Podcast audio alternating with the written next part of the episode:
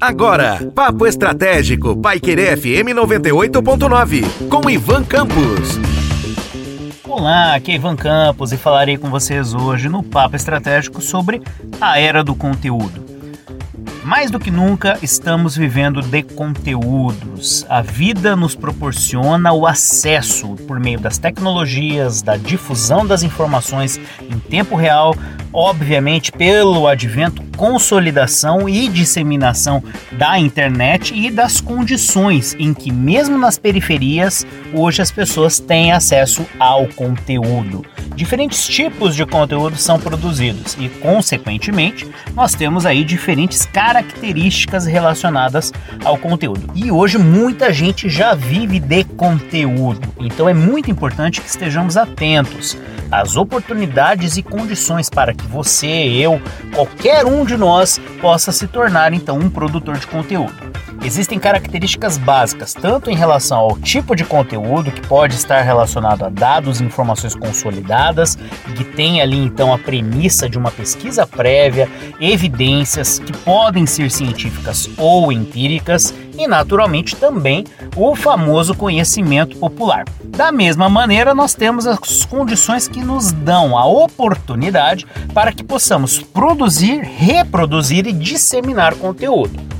Hoje as redes sociais estão aí abarrotadas de gente, inclusive este que vos fala, que traz então informações para que você, eu e outras pessoas possam então manter-se informados, aprender alguma coisa e reproduzir este conteúdo por meio do conhecimento assimilado.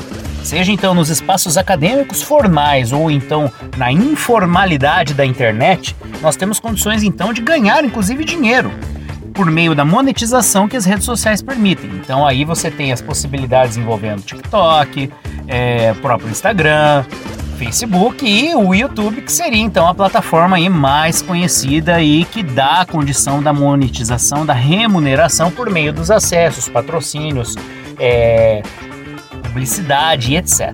Nós temos também questões que antes eram aplicadas apenas na esfera da mídia formal, e aí leia-se mídia formal, mídia impressa, rádio e TV, né, a famosa mídia formal antiga, que já estão disponíveis na internet. E temos ainda situações que remetem à utilização de estratégias mercadológicas dentro dessa internet no desenvolvimento da produção de conteúdo.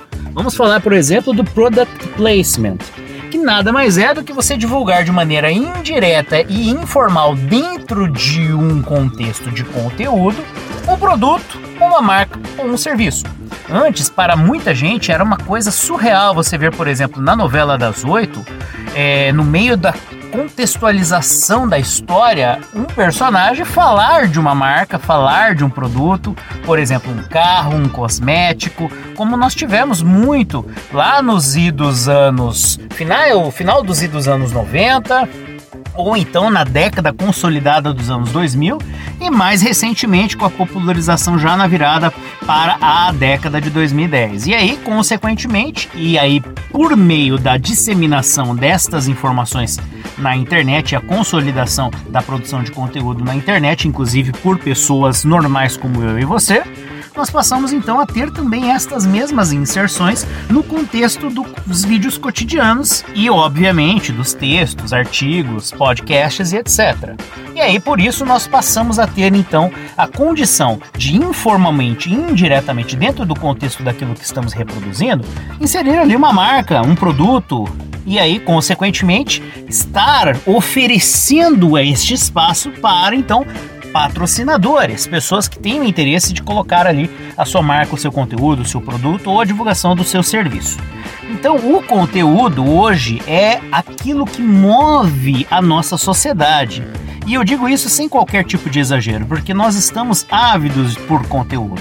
E aí a gente precisa fazer a ressalva que eu já fiz há algum tempo atrás sobre a veracidade ou a confiabilidade do conteúdo é necessário que a gente esteja atento, principalmente quando estivermos falando sobre dados, informações e que precisam então ali de uma confiabilidade maior. A gente viu isso na pandemia, a gente viu isso no último ciclo eleitoral, tanto no nível municipal, né, e das câmaras de, das eleições que envolviam as prefeituras e câmaras de vereadores, mas principalmente já nas últimas eleições federais, né, presidenciais, que envolviam então as eleições de para presidente, governadores, senadores e deputados. A gente ficou sabendo que existia uma tal de fake news. E a gente precisa entender que as fake news hoje fazem parte justamente desse universo de livre produção de conteúdo. Então vivemos a era do conteúdo, podemos ganhar dinheiro com o conteúdo, mas precisamos ter o cuidado tanto na produção e disseminação de conteúdo, quanto também na, no consumo deste mesmo conteúdo. Um forte abraço e até a próxima. Você ouviu Papo Estratégico, Paiquerê FM 98.9, com Ivan Campos.